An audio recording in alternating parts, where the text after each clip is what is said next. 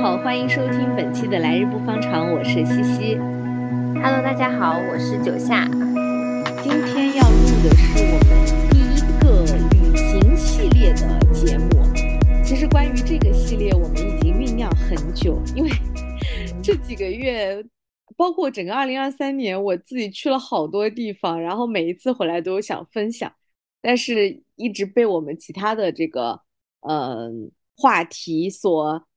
打乱这个节奏也好，然后直到最近我和九夏我们两个人一起去了一趟长白山，我刚从长白山回来的新鲜小土豆觉得我们必须要开始录一期旅行的节目了，就从这个长白山开始。这个冬天不是北方特别火，对，都在东北说现在。我们本本来计划是打算在长白山的时候一起录录录一期的，但是就是完全实在是太开心，然后晚上两 个, 两个屁人根本就没有一点规划能力。现在我觉得我们这个从旅行回来的这个奋兴奋的心情还在，所以我们就赶紧把这个一些、嗯、呃心得一些感受先来录一期。嗯，我们这次一共是去了四天三晚，嗯，整个这个行程下来，你觉得最大的感受是什么？呃，我最大的感受就是，嗯，就是接受当下的一切。就为什么这么讲呢？我去之前，我就一一直你在我一直在祈祷，我想让我的大姨妈就是能延迟一点，这样的话就比较方便我滑雪嘛。嗯、但是呢，他真的就准时来了，就刚到长白山的那一天，刚就开始有点出血，然后刚好是我们滑雪的那一天。刚开始还有点难受，因为我想着我们很难得去一趟北方，然后又跟大家还很开心的在一起，我就很想去滑多滑几趟的，就想着可能要少滑一点啊，或者是中间会有一些痛苦的过程。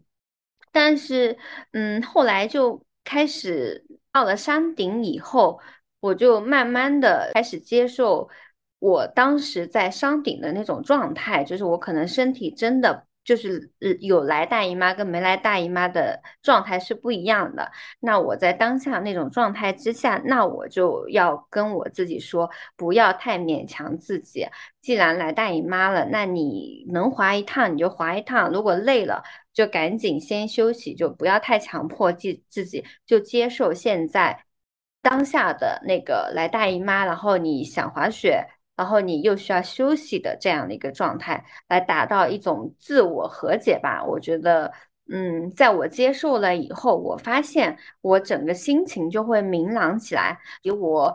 去山顶的咖啡厅里面，就是跟大家一起歇半小时一小时，我也没有说会对我自己感觉有点可惜啊什么的。就是当我接受以后，我会觉得，嗯，就整个人都会开心起来。这个是我当时最大的一个感受。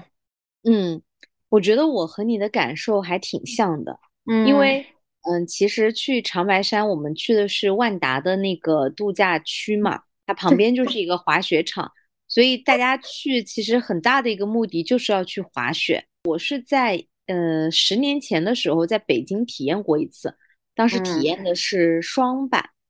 的滑雪、嗯、其实我学的还挺快的，但是呢我自己觉得我没有特别享受我滑雪的那个状态，因为我会很害怕我撞到别人或者别人撞到我，所以我就会紧急刹车。有双板的那个刹车是把那两个板靠在一起，然后一屁股坐下。所以当时体验完了以后，我就觉得这项运动不太适合我，包括我自己其实对于所有的极限运动我都没有兴趣，就是我会觉得嗯、呃，我也可以玩，但是我不享受那个过程。就你可以明白，就比如说大家坐过山车有些人会觉得很爽，但我觉得那就是花钱买罪受。哎，我我能感受到哎，因为刚开始我们过去的时候，你你就说了你不滑雪，你就、嗯、就说我们就拍点照片，但是你是肯定不会滑雪的。嗯，对，就是嗯、呃，我其实这几年以来吧，我觉得一直是在和自己这种状态去和解。嗯、就以前大家会觉得说，呃，我愿意去跳伞，我去滑雪，嗯、我去蹦极是一种勇敢。但我从二十五岁以后，我越来越大的一个意识是，我不去蹦极，不去跳伞，不去滑雪，我也是一种勇敢。这种勇敢是我接受我自己可以不喜欢这个东西，我接受我自己可以在不去做世俗观念里面认为的那些勇敢，不会因为别人觉得我不勇敢而要去勉强自己去做自己不喜欢的事情。我上一次特别强烈的感受到这个事情的时候，是前几年我学游泳，当时呢我就说我今年一定要学会游泳，我还拉了一个小伙伴去学游泳。然后上了第一节课的时候呢，那个老师他有点急于求成，我的感觉是这样，所以呢我的状态就不是很好。其实我一开始我憋气，我的肺活量很足，嗯、呃，但是呢就是他呃一开始他拉着我游，还游得挺好的，他就是要很快的把手松开的时候呢，我就很害怕。那个老师可能就说了我两句，我就嗯不太开心，我就说那我再换一个老师再学一节课。结果换那个老师去学的时候呢，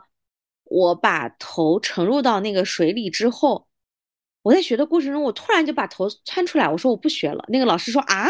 就我上的是那种体验课嘛，嗯，他说啊，他说再试试啊，我感觉你应该挺有天赋，能学好。我说我突然觉得我不享受这个状态，嗯嗯，就是我突然觉得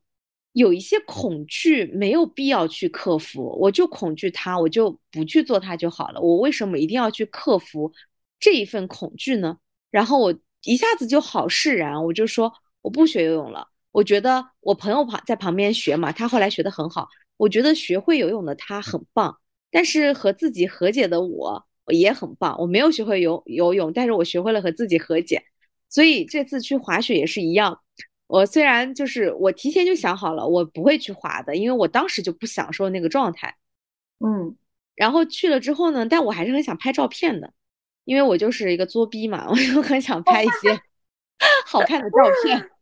所以我说我要有一些滑雪服，然后呃，有个滑雪板的照片，因为想着跟大家一起出去玩，大家都会拍这个照片，我们就一起拍这个照片。然后结果就是嗯，因为当时另外两个朋友是约了教练嘛，我也没有约教练，就换上那个滑雪服之后要等他们滑完才能拍照，本来想的是先拍照，拍完照之后他们滑，我就脱掉衣服去喝咖啡，结果没有来得及，换完衣服他们那个教练就来了，因为当时教练也很紧张，就时间段不好约，所以他们滑的两个小时我其实没事儿干，你知道吧。我当时就是换好那个衣服，然后坐那个魔毯上去之后，他们就开始往下滑，我就坐在那，我就、嗯、不知道干什么。然后呢我就捯饬了半天，把我的那个鞋给穿上了，就是我穿到那个滑板上，我说那要不我站起来试试看，我能不能就直接就滑下去，就是边滑边躺下去走到下面，嗯，然后再把衣服脱了，因为我已经坐魔毯上来了，我现在得下去我才能去咖啡厅嘛。结果就是我好不容易把鞋给穿上，因为没有人教我，我自己在那里捣鼓了半天，好不容易穿上之后我发现我不敢站起来，因为我怕我一站起来不小心一滑就撞到了。嗯，我就想着哎，那我就把鞋给脱了，然后我又脱不下来，我在小红书在那边搜怎么脱下来，又搞了半天，然后最后脱下来之后我就抱着那个板子，就是整个屁股，我还搞了一个屁垫嘛，就是爬下来的，你知道吗？就是我当时在想，旁边滑雪的人如果看到我肯定觉得非常好笑，但是我一点都不尴尬，因为我觉得我确实就是不敢，我的那个不敢就是我很害怕撞到别人，也很害怕别人撞到我，所以我就觉得那我那我就脱掉好来，然后然后我就去喝咖啡厅，等他们滑完雪以后我再重新穿上那个带上的一些雪具在拍照，我就觉得嗯很好，这就是成熟的我之后拥有的一种成熟的魅力，就让我觉得长大很好，三十岁以后很好，我非常的能够接洽，我也不担心啊。当然因为我们朋友之间大家都是互相了解的，并不会说这样的话啊，就是有很多类似的场合别人就会说啊你好怂啊，你怎么不敢上去啊，哎来都来了去嘛，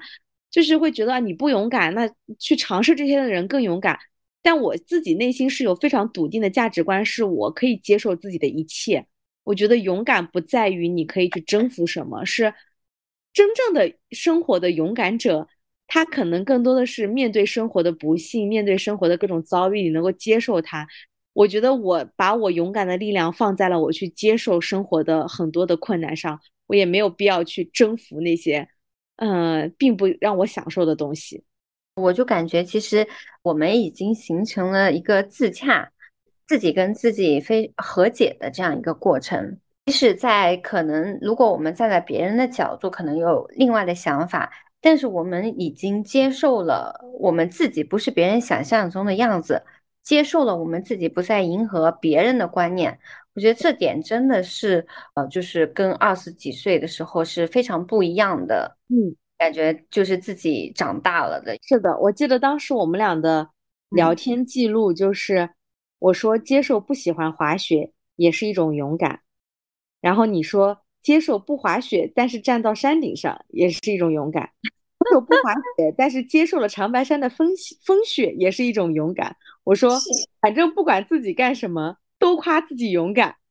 然后你说了那个金句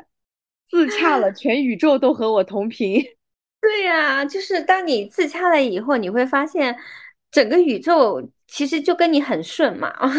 对，因为你不管做什么你都可以理解自己。其实我觉得人自我接纳和喜欢自己是最难的一件事情、嗯、是比你要让别人接纳你喜欢你更要难的事情。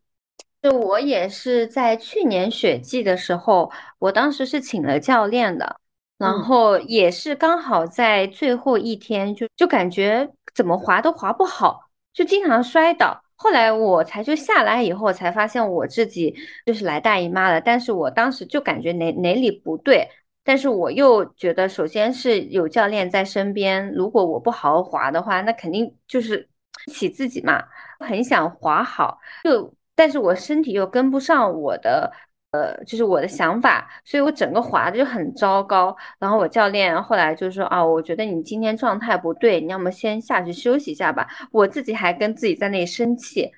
之后我发现就是人还是要跟自己自我和解，自洽了以后你才会发现即使来大姨妈了你滑行还是可以很开心的。没有想到我们这个旅行系列一上来不是任何的旅行攻略而是告诉大家接受一切。二四年从自我接受开始，从什么都是勇敢开始。嗯，当时我们坐在那个咖啡厅以后，然后你说下去以后让我再带一下你滑雪，你当时的就是想法是什么？哦，我当时想的是、嗯呃、我好不容易把那个衣服都穿上了说那起码让我站起来就是走两步。 嗯, 嗯，但是其实我自己是想得很清楚，我不会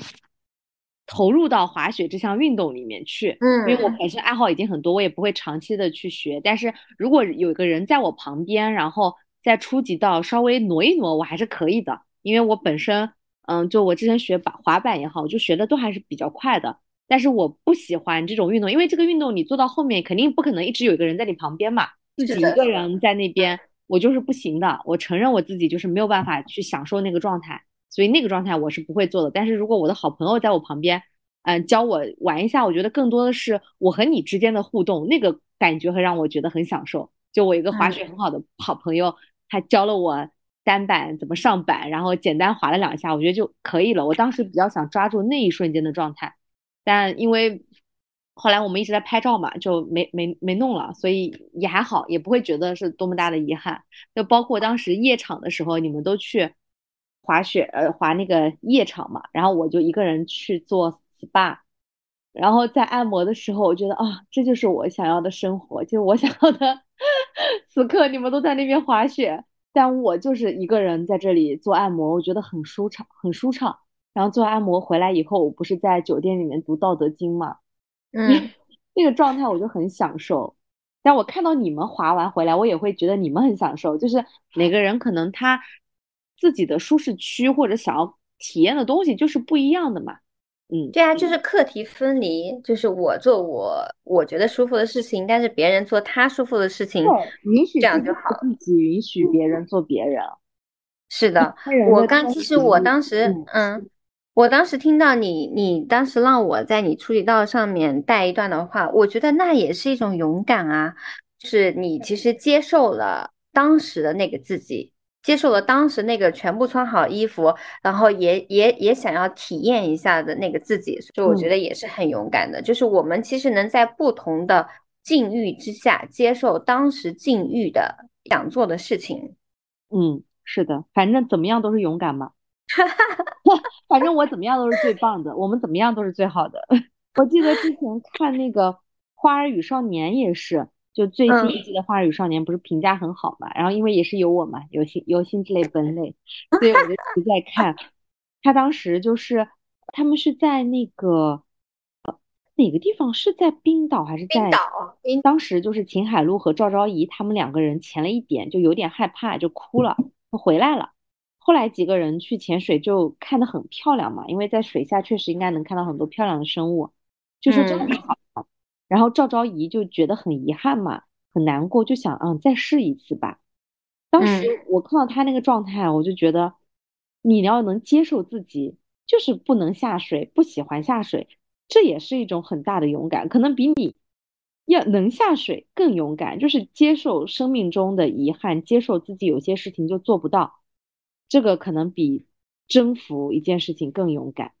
就是很多书里面，我现在都不记得这个原话是来自于哪本书，可能是柴静的《看见》，他、嗯、说的就是真正的勇敢不是征服，不是你能征服什么，而是你能接受什么。就像我最近看史铁生的书嘛，我去年也是看了一本他的书，呃，今年我又重新看了一本他的呃《我与地坛》。其实他的这一生真的是，嗯，我觉得大部分普通人都不可能从客观层面上比他过得更惨。他二十岁就没有办法行走，他的腿就瘫痪嘛，后面又肾病又尿毒症。其实上帝基本上剥夺了他很多东西，包括他的母亲也是在很年轻的时候就离开了他，所以他在《我与地坛》里面有很多关于他和母亲之间感情的描写，我每次读到就觉得特别的感动。所以他其实生活中是一个非常不幸的人，他没有办法，因为他都没有办法行走，他不可能说去打篮球，不可能说去长跑，不可能说去跳伞，不可能去做所有的这些东西。但是我觉得他就是我我认为的最勇敢的人，因为他接受了生命给他的这一切，接受了这个让他两手空空的安排，然后在这个两手空空的安排里面，他拥有了无限的世界，因为他的灵魂，他的精神，他的思想非常的丰富，非常的丰盈，他的那些文字鼓舞了一代又一代的人。我就觉得他就是非常非常的勇敢，这就是比征服很多东西都要勇敢一百倍、一千倍、一万倍的勇敢。我与地坛里面有一段话是、嗯、感触最深的一段，嗯嗯，他有一段话是这两年比较火的一段话，他描写的是人类其实就是不断的轮回、轮替的这样的一个过程嘛。他是怎么描写的呢？他说：“但是太阳，它每时每刻都是夕阳，也都是旭日。当它熄灭着走下山去，收尽苍凉颜照之际。”正是他在另一面燃烧着爬上山巅，布散烈烈朝晖之时，那一天我也将沉浸着走向山去，扶着我的拐杖。有一天在某一处山洼里，势必会跑上来一个欢蹦的孩子，抱着他的玩具。当然他不是我，但是他那不是我吗？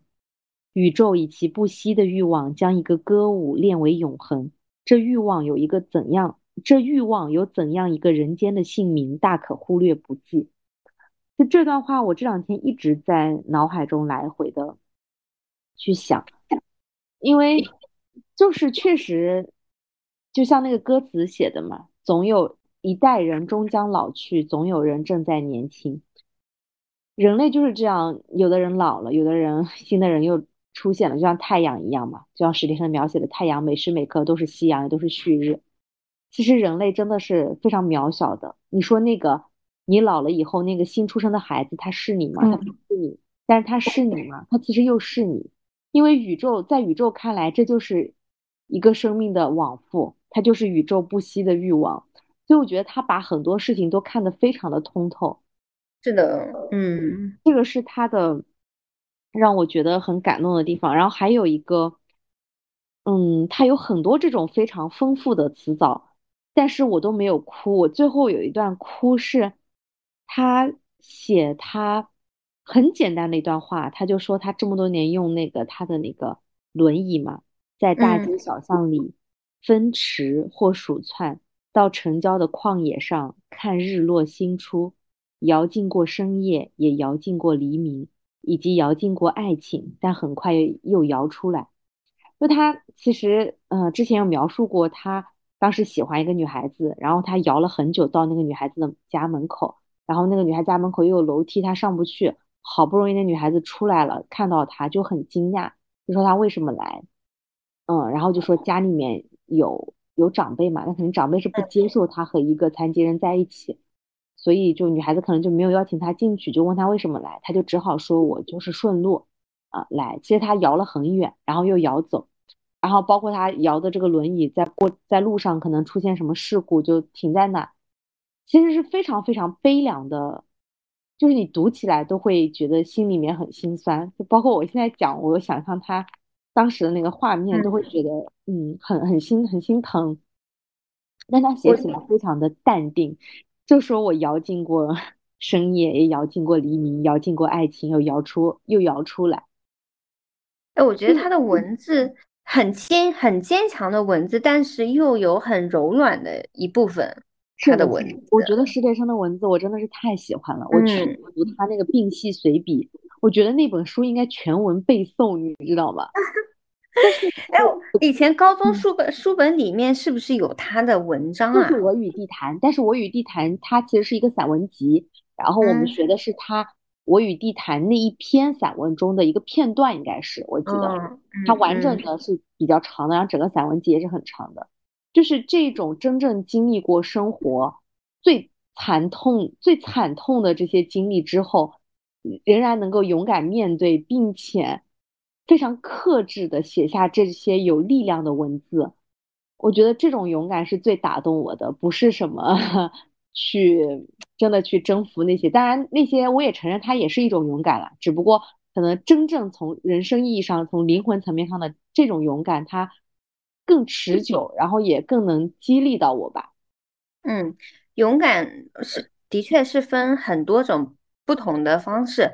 就是这让我想到其实我们做播客也是一种勇敢。嗯，史铁生他嗯，通过写作，通过写作的方式去表达他自己，同时他也疗愈了他自己，就是慢慢的在写作过程当中了解自己的想法以及接受自己的全部。我觉得其实我们做播客也是这样的，嗯，很多东西如果我们不说出来，不表达出来，其实内心可能还不一定能接受，但是一旦我们把它真正的呃，通过对话的形式，通过记录的形式来展现出来的话，我们也是慢慢在接受自己可能以前不接受的那一面。我觉得这这也算是一种很大的勇敢。嗯，是的，其实我感受也很深，因为以前我有很多女性主义的观念、嗯、我觉得讲出来别人会用女权来抨击我，或者是他觉得你很激进。我现在的状态就是我完全不在乎，因为我觉得总有人需要去表达，只有声音多了才会真正迎来改变。所以我现在就是特别自信的去表达我的观点。我今天中午出去吃饭，很搞笑，那家面馆门口竟然有一个征婚广告，一个男的征婚广告，它里面的征婚条件，对，就旁边放了一个那种黑板报一样东西，然后上面放了一个男的的征婚广告，上面写他的要求是希望女性能做家务。我就是第一反应，我我当时身边全是男同事，我第一反应是我说这是什么封建余孽。我如果对呀、啊，我可能就会想这个话呢，我是我内心是这么认为的、嗯，但是我不敢表达出来，因为别人会觉得你啊，你是不是太激进了？因为你会发现身边很多人他跟你的思想是不同频的时候，他会觉得很诧异，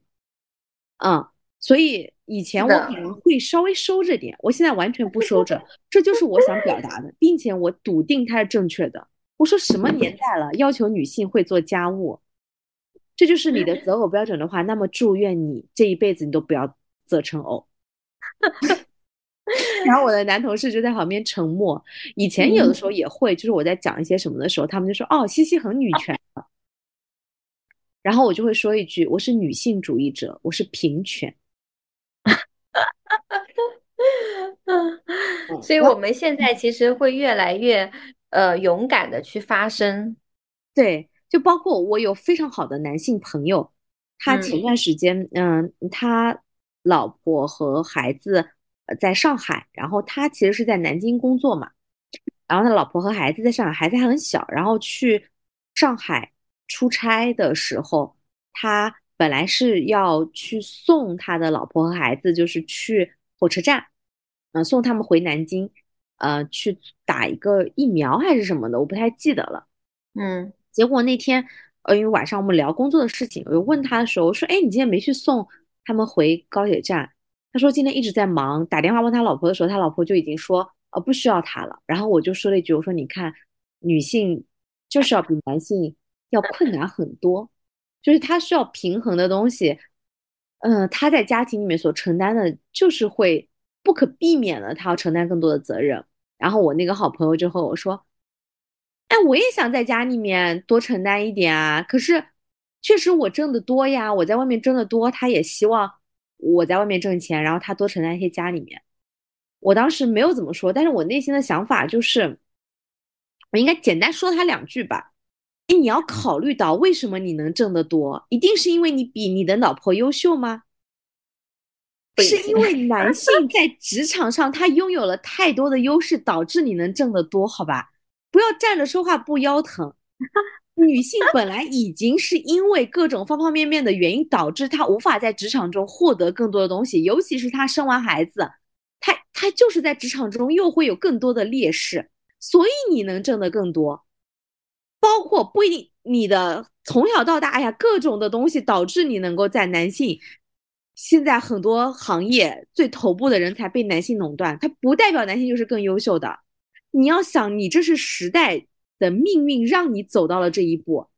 你应该去体谅你的老婆不仅在职场上没有办法获得更多的空间，同时还要在家庭里面承担更多的责任，而并不是因为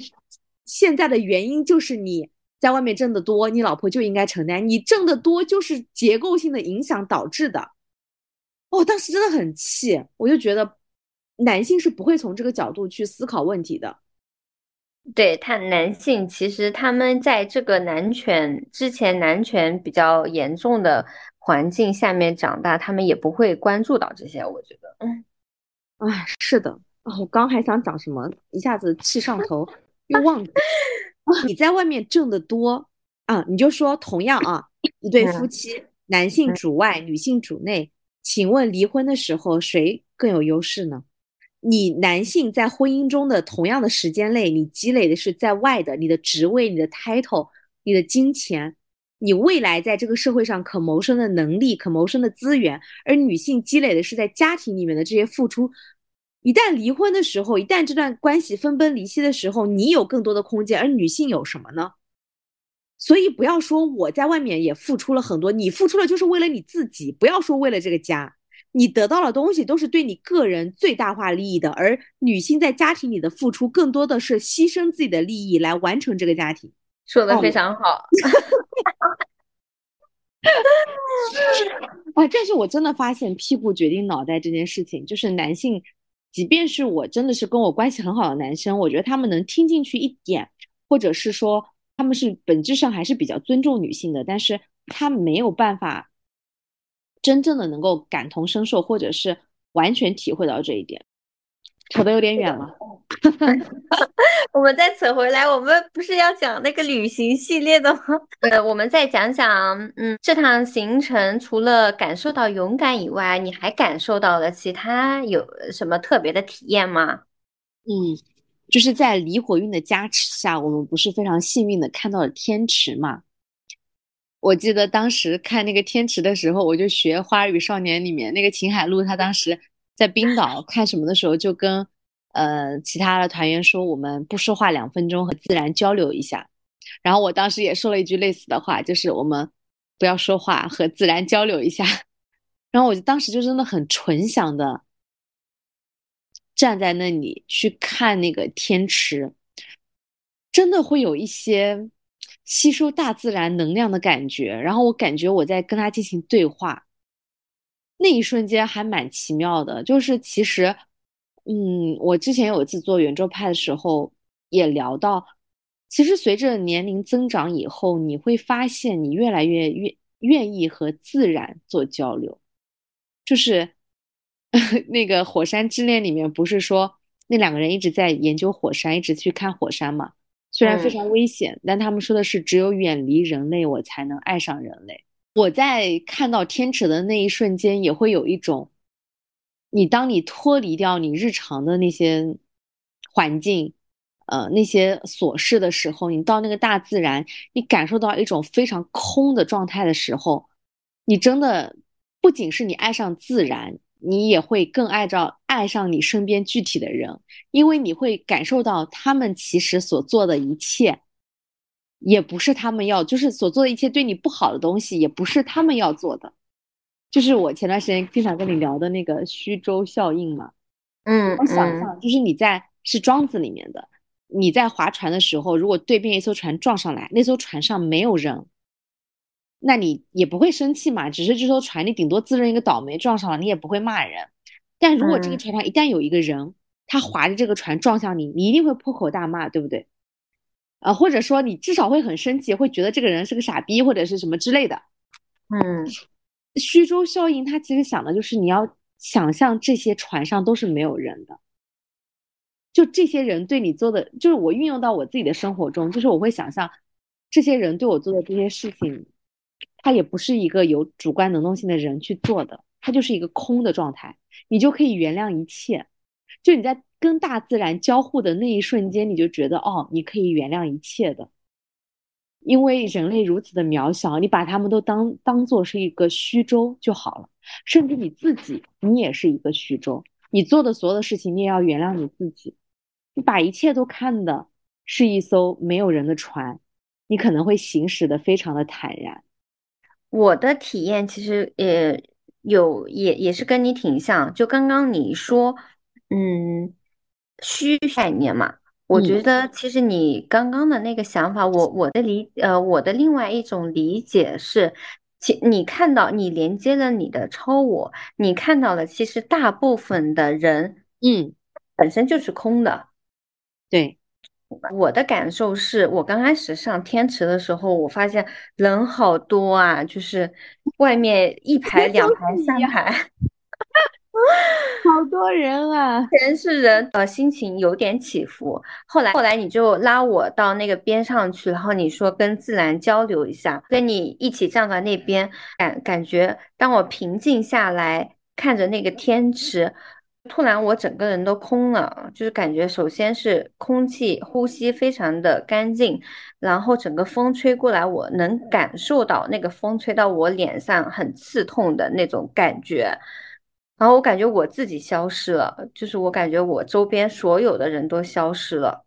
其实也是一种空的一个状态。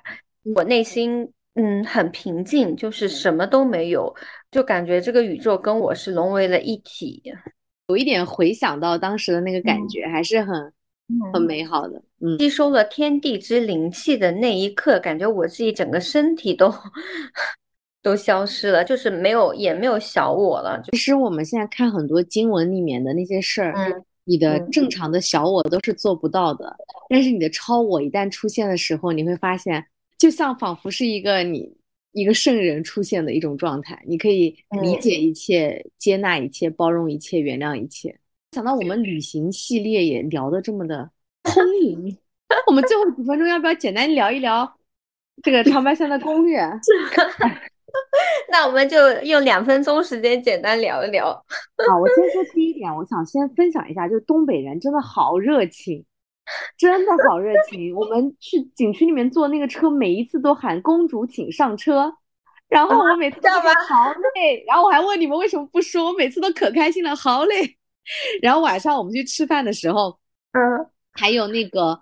就是老板不是给我们花棉袄，给我们墨镜，让我们拍照，然后最后我们觉得那个瓜子和爆米花很好吃，让他帮我们打包，他打包了好大一份。东北人太热情又实在，从我们来分析，就全国你感觉东北的人也很快乐，广东广西的人也快乐，西南的人民也快乐，就我们几个江浙沪的江浙沪人 忙, 忙着赚钱。对，还有攻略我们参考一下我们同行的J人啊，就是首先大家还是要看一下温度的，不过它温度变化呃很快，所以呢衣服还是要多备一点，但是可以根据实际情况调整。比如像我就是当时穿了太多的裤子，我穿了两条老棉裤，所以我真的是热，并且那个老棉裤很厚重，所以走路走得很累。所以大家这个衣服啊呃，要根据天气，根据自己的状态，包括自己的抗冻能力来看。比如像九夏他连羽绒服都没穿的，他也还好，但我真的我的特别特别多，就除了衣服以外，就是加热鞋垫啊、暖宝宝啊这些，我觉得还是挺有用的，因为贴一片真的暖和很多，尤其是如果要滑雪的话，嗯，还是很有用。包括夜滑的时候真的很冷很冷啊，帽子围巾一定要戴戴好，因为你啊，包括口罩，就是要保证你的面部不要太冷的时候，你就会舒服很多。我来补充一下那个滑雪相关的吧。呃，万达雪场的话，它是有分早场跟夜场的，夜场是四点到九点，早场是八点半到四点。然后，如果是第一次的滑雪小白，一定要预约老师，这样的话体验会更好一点。如果你是住在万达景区内的酒店的话，那你其实酒店都会自带权益的雪卡，呃，你可以免费租雪板啊、雪鞋、头盔之类的，然后你就直接呃拿到那卡以后刷卡。要钱啊？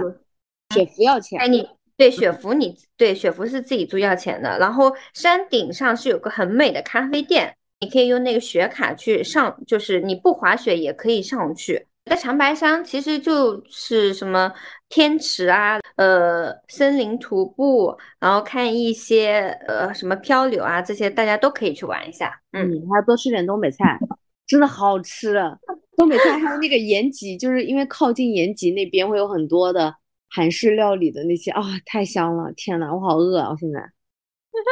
嗯，好，那我们这一期节目就先录到这里啦。我想到这一期节目我们又聊了跟旅行相关的只有三分钟的内容，其他都是我们的感受。希望如果大家有相关的问题还是可以留言问我们。嗯，是的，嗯，那也希望大家如果有假期去东北玩的话也能玩得开心。好，那我们下期再见咯。好，欢迎大家多多订阅关注，拜拜。